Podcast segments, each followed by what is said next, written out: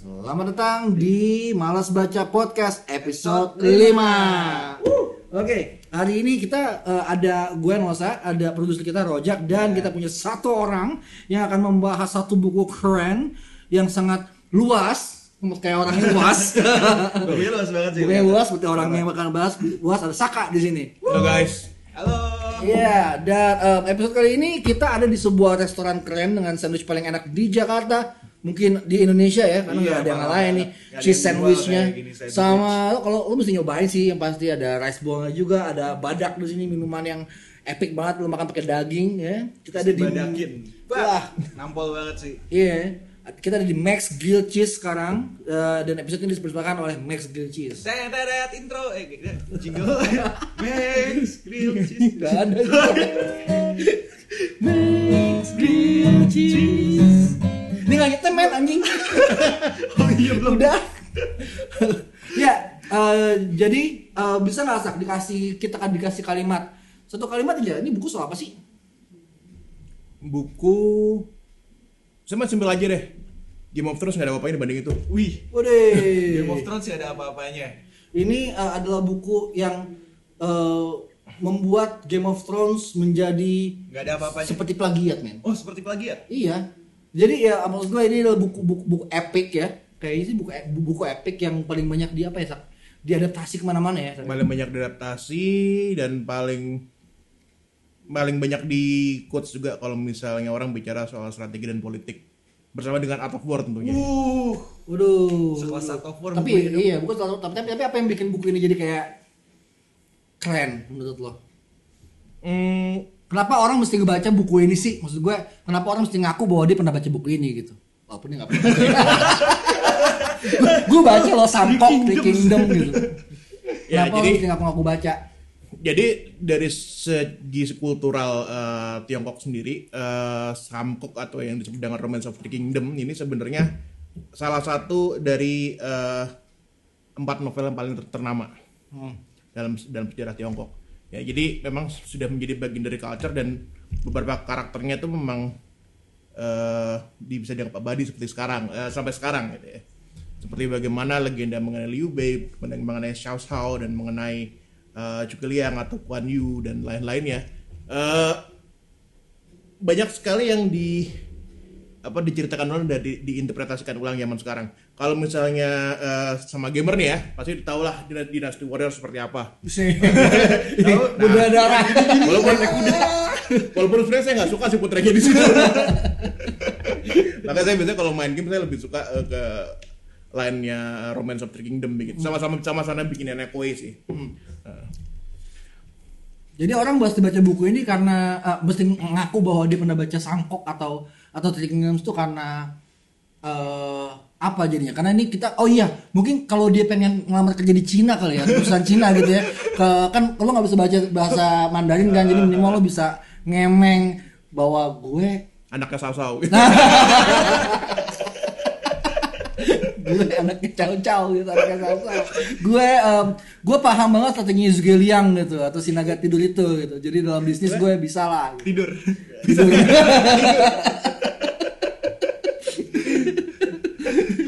ini ini bagus kalau bos tuh Cina men Gitu ya? Yoi. Eh, kalau kalau nggak Cina emang kenapa? ya ini kan filsafatnya apanya kan Justru kalau nggak Cina kan dia nggak tahu. Jadi kita bisa kasih tahu nih lo bos bisnis kayak gini bos gitu. wah gila lo kalau kalau nggak Cina nggak percaya men Oh gitu ya? sekarang nggak Cina lo nggak percaya feng shui kan biasanya orang Oh iya sih. iya kan kayak gitu-gitu gue rasa ini penting banget kalau kita pengen pengen pakai ya strategi Jokowi sekarang ya gitu menghadap ke Cina ya, gitu siap-siap aja intinya sih gini eh, kenapa lo harus baca buku ini ya karena sih simpel aja sih sebenarnya ceritanya asik Tapi Ceritanya kita nggak pengen baca buku ini kita malas. Iya, makanya kita, pengennya ngaku pernah baca. makanya dengerin Percaya aja. Udah percaya. Terus bacaan. Oke, jadi ini sebenarnya eh, eh, coba dikasih sedikit kita gambaran. Eh, ada apa sih yang di yang, yang ada di buku ini gitu? Ceritanya Hmm. apaan sih? Secara singkat. Ceritanya kayak coki-coki Gimana tuh? panjang dan lama Kalau dipendekin, kalau dipendekin gimana cara gue pendekin 120 bab 20 bab dalam tiga buku ya. Tuh kan. Gini deh, kita kita bikin karakter aja deh. Siapa aja sih tokoh pokoknya gini deh. Eh, ada pemberontakan. Mm-mm. Pemberontakan mati. Nah, terus ada pemberontakan lagi, mati lagi. Kayak Star dari situ Wars akhirnya, dari situ akhirnya ada banyak orang bermunculan jenderal-jenderal jadi jadi ngetop, jadi Ah. jadi pengat, jadi panglima perang segala macam. Nah, habis itu ada otak tuh, banyak mati lagi. Terus pemberontakan. Iya, akhirnya bukan banyak orang mati deh bukan gitu. Jadi Se- Seperti epic-epic yang lain, jadi penuh dengan pembunuhan dan kematian ya. matian. Hmm. Kalau nggak mati nggak epic. Iya. Tentang kayak ada raja yang masih kecil sampai akhirnya biar gampang biar gampang sampai akhirnya eh, kekuatan terbesar tuh dibagi menjadi tiga. Ada tiga kerajaan lah intinya di situ. Eh, dan tapi akhirnya nanti yang menjadi pemenang adalah kerajaan ke- kera- kerajaan keempat. Gimana tuh bisa yang keempat? Karena tiga perang terus. yang tiga perang terus. Nah yang salah satu kerajaan kemudian dikudeta banyak orang mati lagi. Nah akhirnya bersatu deh. Setelah mengalahkan kerajaan-kerajaan yang lainnya Hmm, Satu di bawah dinasti? Mm-mm. dia akhirnya dinasti Jin. Jin. yang tadi kan Han kemudian jadi tiga. Ya ini sebenarnya bisa di bisa dirangkum dari eh dari apa ya? Dari eh, peribahasa atau eh, kutipan yang ada di paling depan sebenarnya. Hmm. Eh, Paling depan. an empire long united must divide. Long divided must unite Long divided must unite. Oke, oke. Ini plot yang menjadi dasar hampir semua epok ya. Yes. Kayak iya dong, yang kita selalu ngomongin antara the republic and the empire gitu. dong, dong, dong. The Republic and the Empire. Yo, oh iya baru-baru. Iya kan, the republic or the empire, the federal or uh, NKRI gitu kan. am, am. Am, am. ya Iya. pokoknya kalau kalau penggemar Star Wars baca buku baca novel Three Kingdoms there will be a lot of distur- disturbance in the force Iya, a lot of disturbance in the force. Nah kalau kalau gue gue baca buku ini kan SMA ya di rumah Saka. Buat gue yang menarik tuh, oke plot besarnya kita bisa bisa dilihat dipakai di plot-plot kayak di apa di Dynasty Warrior dipakai, di Legenda Naga dipakai, di Game of macam-macam game. Kalau Game of Thrones kan dia lebih turunan kan, dia kan campur-campur antara antara eh, eh, kerajaan Eropa dengan kerajaan Romawi dengan kerajaan Cina campur-campur tuh kan kalau Game of. Thrones kan dia sebenarnya basic awalnya itu kan uh, War of the Roses kan Hmm, War of the Roses sebenarnya lebih ke Eropa dia War of the Roses. Sementara kalau Three Kingdom nih eh, lebih sadis lagi buat gue, berdarah-darah lebih parah lagi. Mungkin kalau yang mirip-mirip Three Kingdom tuh hari ini Indo. Apa? Apa? Tunggu, saya tanya dulu sama sumber saya di pojok sana. Mbak eh, Mbak Putri itu apa film Korea itu yang baru yang zombie-zombie itu? Kingdom. Nah, ada film Kingdom tuh di Netflix. itu season barunya kapan sih gua nungguin Wih, kita nungguin nungguin semua gila, gila semuanya tuh. Ih, gila banget. Oh satu lagi kita ada tamu di pojok sana sedang kerja kita ganggu gangguin Kita, podcast ini kita, kita bikin podcast. Berisik. berisik. Oke jadi itu ya kita apa namanya ngelihat bahwa ini cerita yang sangat kompleks tapi buat gue yang paling keren tuh plot-plot di bab-babnya gitu loh. Kayak ada plot tentang raja yang eh, orang tuanya dibunuh sehingga dia kecil-kecil jadi raja. Kayak kalau di Indonesia dibuat- dibikin sinetron jadi kecil-kecil jadi manten gitu. Jadi raja. iya kasihan jadi dia, dia di- dikendalikan oleh perdana menterinya oleh Oh orang-orang iya di benar. belakangnya gitu. Oh iya kayak di film-film itu bukan sih? Iya, iya itu sebenarnya film-film Cina yang ngomongin tentang eh, raja kecil, kaisar kecil tuh The Kingdom banget gitu. Oh. Ini sebuah mainan politik dan hal yang sama juga kan ada di Thailand. Di Asia tuh deket kayak gitu kayak di Thailand kan raja Thailand yang kemarin meninggal Thailand tuh si siapa namanya Bumi siapa? apa membol Eh, Bumi Pol itu dia kan jadi raja ketika kakaknya sudah mati kan, kakaknya mati dia masih kecil gitu. Jadi kita akrab Asia tuh dengan raja-raja kecil yang dikendalikan tuh akrab gitu. Dan di Game of Thrones kan juga ada tuh yang raja kecil yang nyusu sama ibunya. Sampai umur 6 tahun masih nyusu sama ibunya kan lucu tuh. Yang ngaco itu juga kan sebenarnya Asia banget itu raja-raja kecil gitu. Eh, habis itu pembunuhan, seksualitas juga banyak.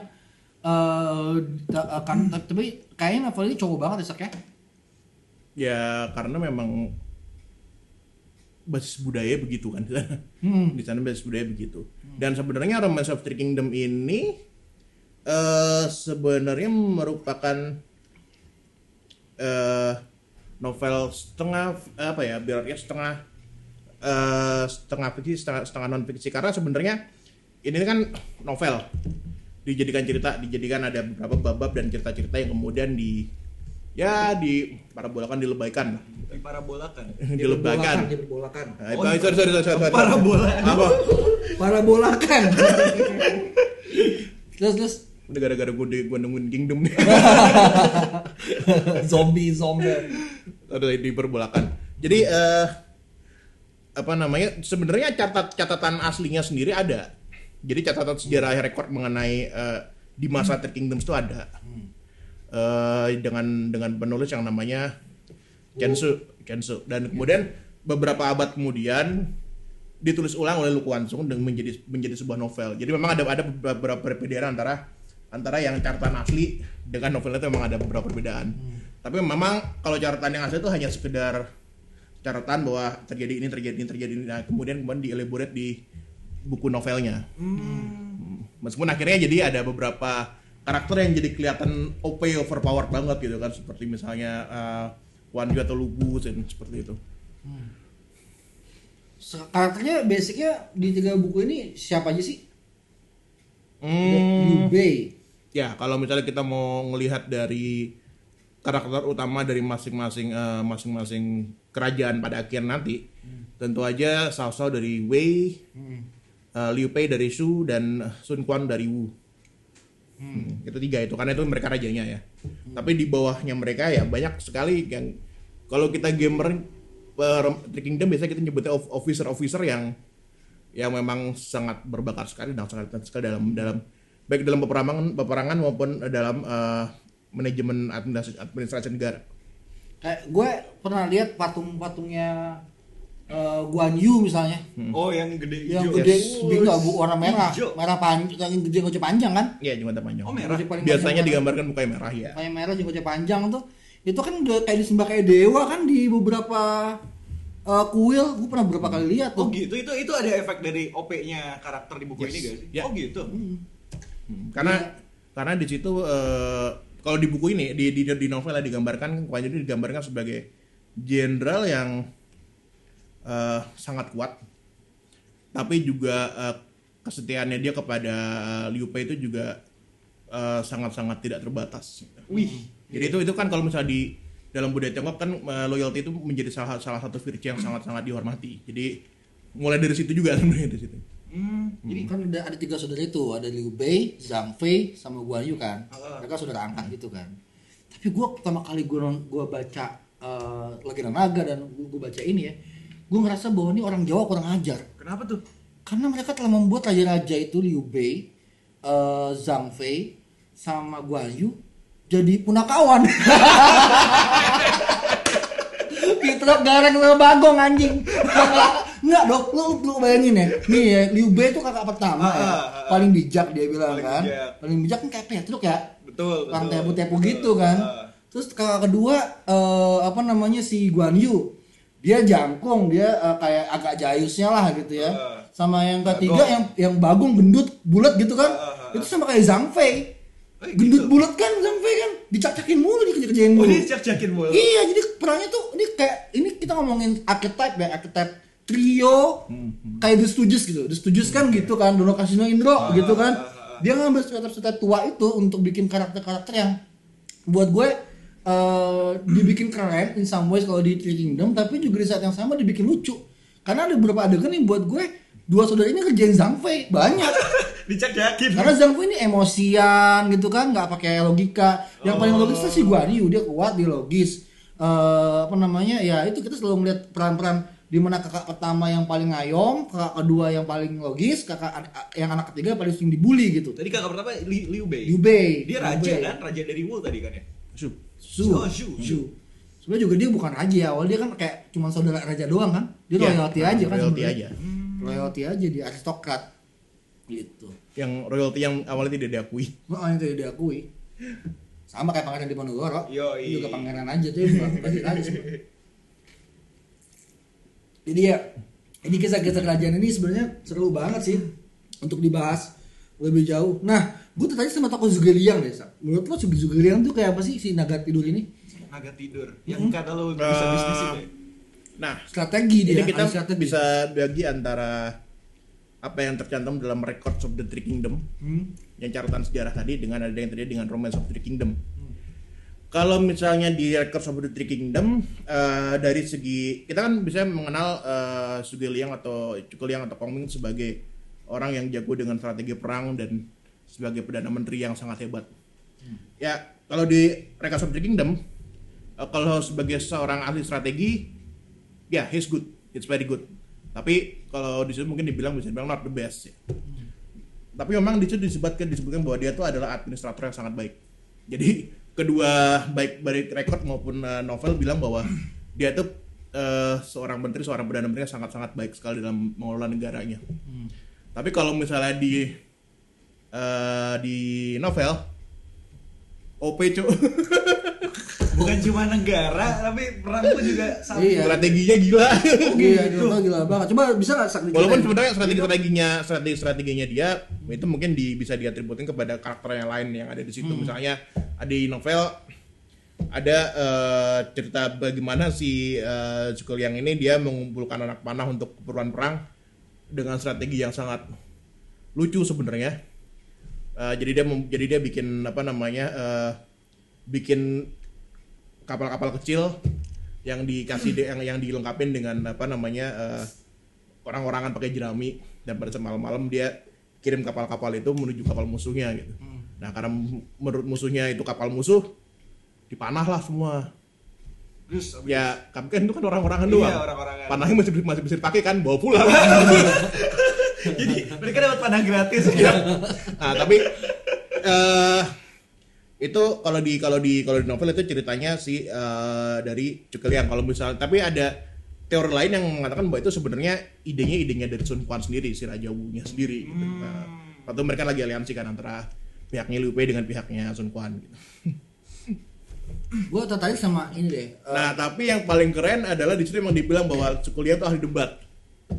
Ahli debat. Ahli debat. Ini selain Nah, yang paling yang paling seru kalau cerita di novel adalah Hmm. pada saat dia di medan perang, belum perang nih kan, maksudnya kan biasa ada pada depan gitu kan, cak-cakan gitu kan biasanya. Nah, Cukul yang maju ke depan nih. Nah, musuhnya juga.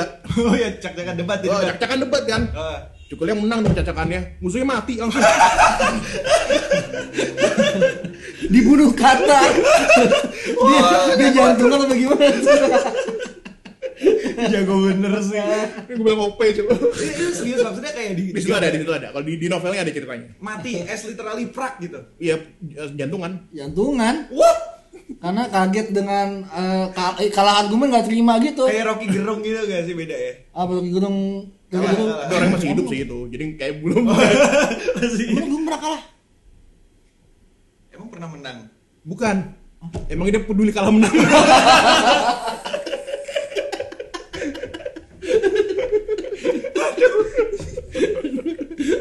Aduh, dosen lo tuh anjing. Udah Pak Loki, namanya Rozak jangan lurusin. Jangan dong, ampun. Oke oke oke. Jadi apa namanya? Dia ahli debat, ahli administrasi, ahli strategi. Eh, gue kadang-kadang eh, suka bingung ya. Um, Zugeliang nih kalau di Legenda Naga tuh digambarkan sebagai cowok ganteng dengan kipas bulu gitu. Kipas Kan? bulu. Kipas bulu, yang, men. yang elegan banget gitu kan. Iya kipas bulu. Tapi kalau di Trik Novel di sini ada ilustrasi Zugeliang pakai kursi roda. Aneh deh. Gitu. Dia pakai kursi roda. Anyway dong. nggak nggak nggak tua juga ya di sini semuanya tua ya kan yang main nih. Oh. Kalau di apa Trik kan 30-an, 40-an gitu yang jadi orang-orang ini. Jarang yang muda-muda. Terus apa namanya? eh openingnya selalu soal ini kan persatuan tiga saudara itu, terus baru kan petualangan-petualangan mereka gitu. Gue pengen tahu deh. eh seandainya gue pengen ngom- ngemeng gitu ya sama orang bahwa gue baca The Kingdom apa yang pertama kali mesti gue sampaikan Iya. Iya apa tuh kira-kira? misalnya apa ya gue apa eh, eh, eh, Gua pembahasannya misalnya ada orang ngomong tentang game. Biasanya game sih, game literasi. Oh ya, gue dulu tahunya Trick Kingdom sama dari game. dari Three Kingdoms sama game. Iya, jadi waktu kan gue emang eh, suka main game strategi ya. Heeh. Ya waktu itu suatu saat eh masih zaman PS1 nih, ketahuan tua. nah, waktu gue ke Mangga 2, itu sama 2, gue liat nih game ada game apa lagi yang baru nih. Waktu itu zaman itu kan masih zaman zaman game bajakan belum ada. masih pakai CD bajakan kan. Bos, wah ini apaan nih kok ada Romance of Three Kingdom? Gue kira romance romance apaan gitu kan. Tapi ada Three Kingdoms yang empat strategi nih, coba coba gitu. Ternyata ya I'm hooked gitu. Maksudnya dalam- dalam artian eh, wak- waktu itu eh, Romance of Three Kingdom yang nomor 6 atau atau sequel ke-6 atau sequel ke-7 dari dari dari dari eh, studionya Koei ya. Dan itu dan itu itu produksi yang bagus. Jadi kemudian gue mulai cari tahu deh tuh. Kan apa udah udah kenal nama-namanya kan dari game kan ada Sao, ada Wanyu, ada Chakwe, ada Cukuliang segala macam, Simaji segala macam. Nah, akhirnya ini pasti dari novel kemudian gue cari novelnya di Indonesia di sini kan di Jakarta mungkin waktu itu belum sebanyak sekarang tuh novel Three Kingdoms waktu itu berapa yang bahasa Inggris tuh carinya juga susah. Itu yang lo pegang itu waktu itu gue dapet itu waktu pas di Singapura, Nah, Wih, itu selangka Nah, itu dulu ya. waktu itu ada tuh di situ ada lagi tuh di situ ada buku sampok kan warna merah. Nah itu sebenarnya sama ceritanya. Cuma karena gue tahunya dari awal dengan dengan ejaan pinyin nama-namanya kemudian baca itu dengan dengan bahasa dengan ejaan kanton gue bingung ini yang mana orangnya ini yang mana orangnya kayak kayak baca Dragon Ball LX Media Kupetindo sama Dragon Ball Ridowali tau gak? Ah, Namanya kan iya. kayak Iya, betul. Son Goku sama misalnya Wukong gitu kan, misalnya gue gue biasa nyebut Chang Fei ya kan. Di situ namanya Tio Hui Ayo, Jauh banget, kan gue banget. bingung ini ya Hui Changfei jadi jadi beda banget nih bahasa kan sama bahasa ini. Tapi kalau misalnya pertanyaan lo tadi bahwa eh, apa sih yang yang em, eh, bikin orang tahu bahwa gue udah gue baca itu ya? Ya gampang aja intinya itu kisah kisah tiga mereka lo harus tahu bahwa itu kisah tiga negara di zaman akhir dinasti Han. Itu aja. Kisah negara zaman akhir dinasti Han. Nah, gimana negara terpecah jadi tiga. Nah, tapi yang menarik di sini sebenarnya yang bisa menjadi pelajaran adalah selama ini digambarkan bahwa eh, sama digambarkan bahwa kelompoknya Su atau kelompoknya Liu Bei itu sebagai yang protagonis, Cao yang antagonis. Sementara biasa Sun Quan dan Wu itu jadi pihak jadi terpil lah gitu kan. Tapi di sisi lain eh, semakin ke sini inter- inter- interpretasi semakin berkembang. Dulu di dulu novelnya menggambarkan seperti itu karena memang pada saat itu yang namanya virtue eh, di masa novel itu dibikin memang menjadi ibaratnya menjadi salah satu eh, apa eh, sifat yang paling dimuliakan lah. Sebenarnya eh, Cao Cao dengan dengan apa namanya dengan sifatnya yang yang cerdik yang yang licik yang pragmatis Pragmatis. Nah, tidak dipandang eh, terlalu baik. Oh. Tapi semakin ke sini eh, interpretasi semakin eh, semakin longgar dan sebenarnya intinya gini mereka itu adalah orang-orang yang pada saat pada saat itu ya pada saat mereka hidup adalah yang pengen menjadikan negaranya itu negara yang kuat. Pengen pengen me- mensejahterakan negaranya. Tapi sayangnya dari berbagai macam kepala itu ada cara-cara yang mereka setuju dan mereka tidak setuju dan itu yang membuat mereka terpecah. Hmm. Walaupun sebenarnya mereka punya eh, punya tujuan yang sama. Ini mendingan sama sama Machiavelli deh. Machiavelli. Machiavelli kan ada bukunya judul The Prince tuh. Ah, Itu kan bicara tentang bagaimana politik itu, bagaimana orang baik tidak akan menang kalau dia tidak bisa mempelajari dan menggunakan teknik-teknik orang jahat. Lo pengen negara lo bagus, Gitu. Tapi lo nggak belajar. Kalau lo pengen negara lo bagus dengan idealisme-idealisme lo tanpa belajar dari apa yang dilakukan oleh orang-orang yang dianggap jahat seperti orang despotik ya kayak Hitler lah, siapalah gitu. Soeharto lah yang pada ending-endingnya pada iya Soeharto kan ending-endingnya dia nggak bisa mengendalikan Iya, anak buah dan lain-lain kan atau raja Roma yang agak gila kayak Nero, Caligula gitu. Kalau lo nggak bisa belajar dari orang-orang ini, dia tidak bisa menggunakan teknik-teknik di mana lo bisa pragmatis gitu. Lo nggak bakal berhasil secara politis. Kebaikan lo nggak ada gunanya. Jadi virtue-virtue ya itu justru berguna, tapi nggak berguna kalau lu menutup mata dengan virtue-virtue lo itu. Nggak, virtue itu berguna, tapi nggak eh, berguna untuk sebagai tujuan, tapi tidak berguna untuk mencapai tujuan itu. Hmm. Jadi itulah yang di, di yang bagaimana Cao Cao sebagai orang yang pragmatis dan eh, lebih jahat itu gitu dianggap tidak sesuai dengan virtue tapi di saat yang sama juga dia sering menang kan?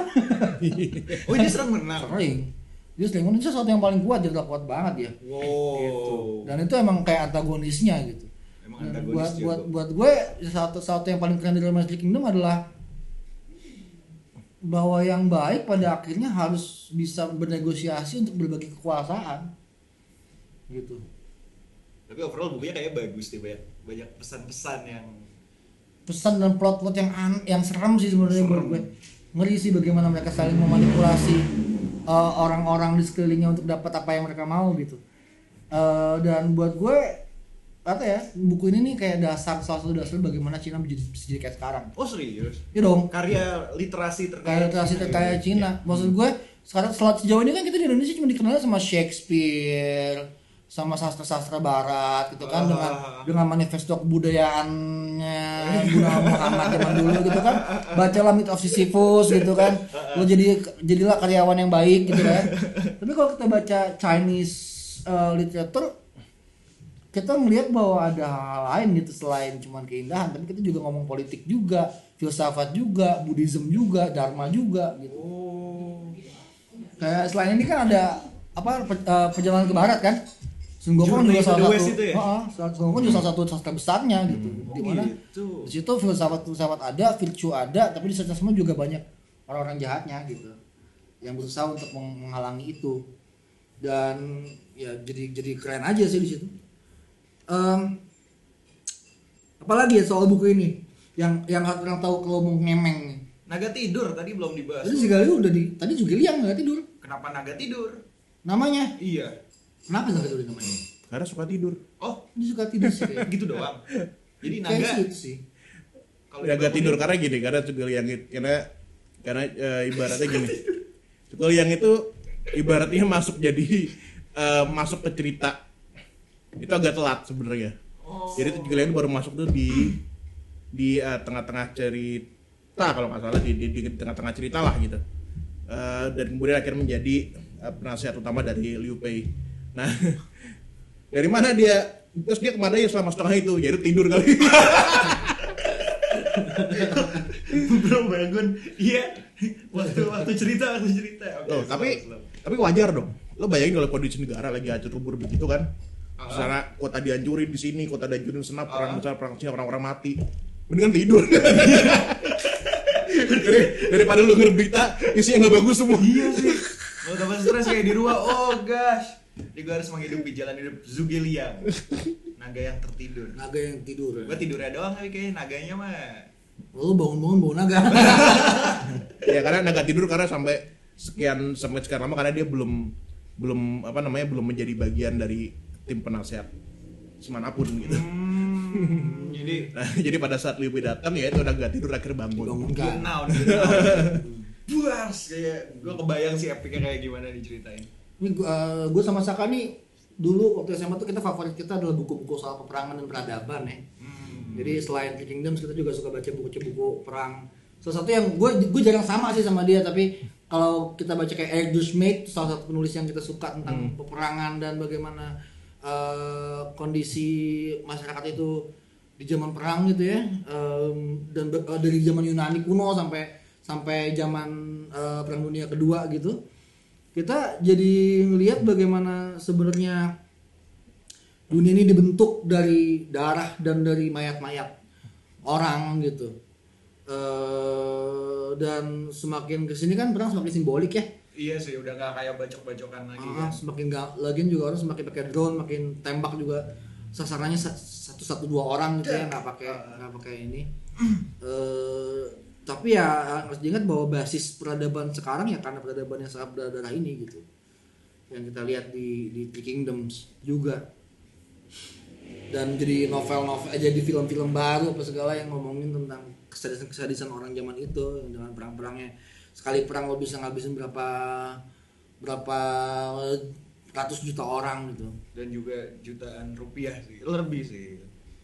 iya perang tuh mahal. Iya parah makanya. Orang tuh tapi kadang-kadang gue heran ya dengan dengan dengan cerita-cerita perang di di Cina dan Cina sih khususnya Hmm. bagaimana mereka bisa punya kebudayaan dan politik yang cukup high end ya di peradaban dunia, tapi kondisinya kan perang terus. Iya ya. Itu kenapa ya? Em, nah itu tidak sederhana sih juga sebenarnya. Tapi eh, kita bisa lihat bahwa eh, daratan daratan eh, Tiongkok ya, daratan Cina, daratan Tiongkok, daratan Cungko lah, sebut- entah apa sebutannya terserah lah ya. Itu daratan yang luas kan.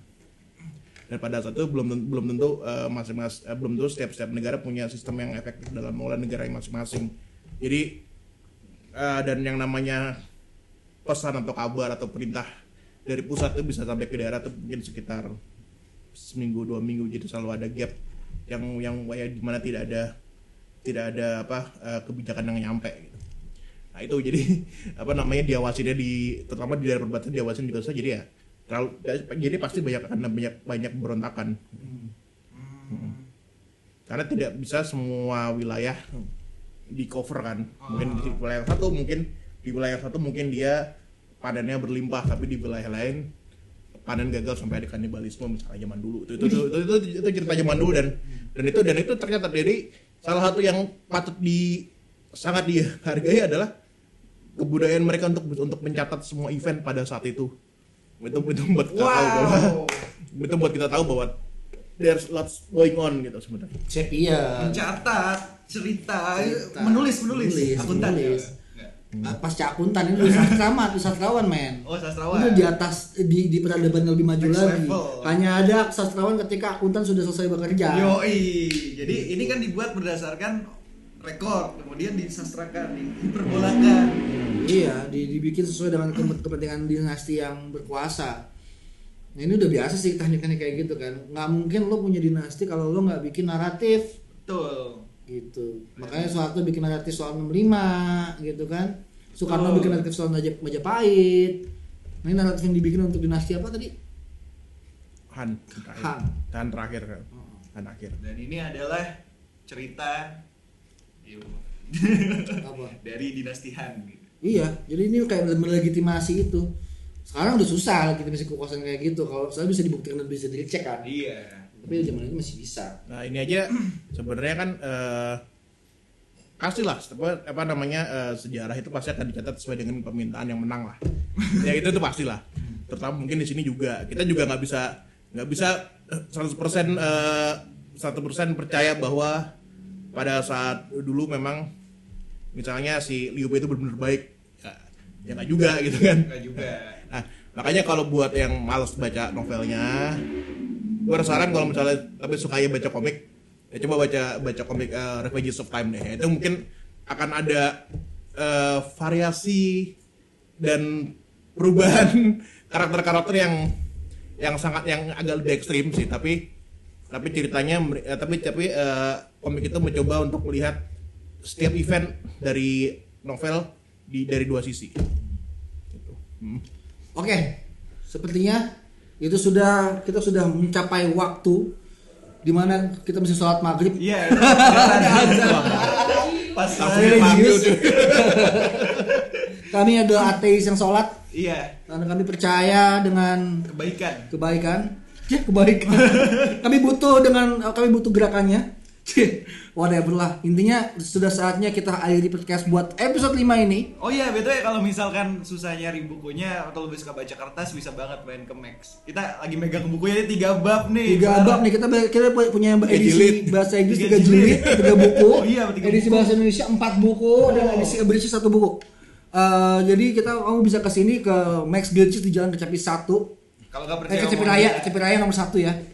Buat lihat-lihat bukunya aja atau kamu bisa lo bisa Instagraman sama bukunya jadi orang dipercaya kalau lo baca. Lo nggak usah baca Instagramnya aja sih lo, Mbak. Lo buka gitu jadi sambil pesen sambil pesen sandwich kan enak-enak sandwich, terus di tengah terus di sampingnya kan bukunya dibuka ya. tiga tiganya lo buka gitu kan bukunya seakan-akan lo baca tiga tiganya padahal bohong. gitu. Ah, hashtag favorite read gitu. Nah, itu gitu. Jadi ini adalah tempat di mana lo bisa fetish buku ya.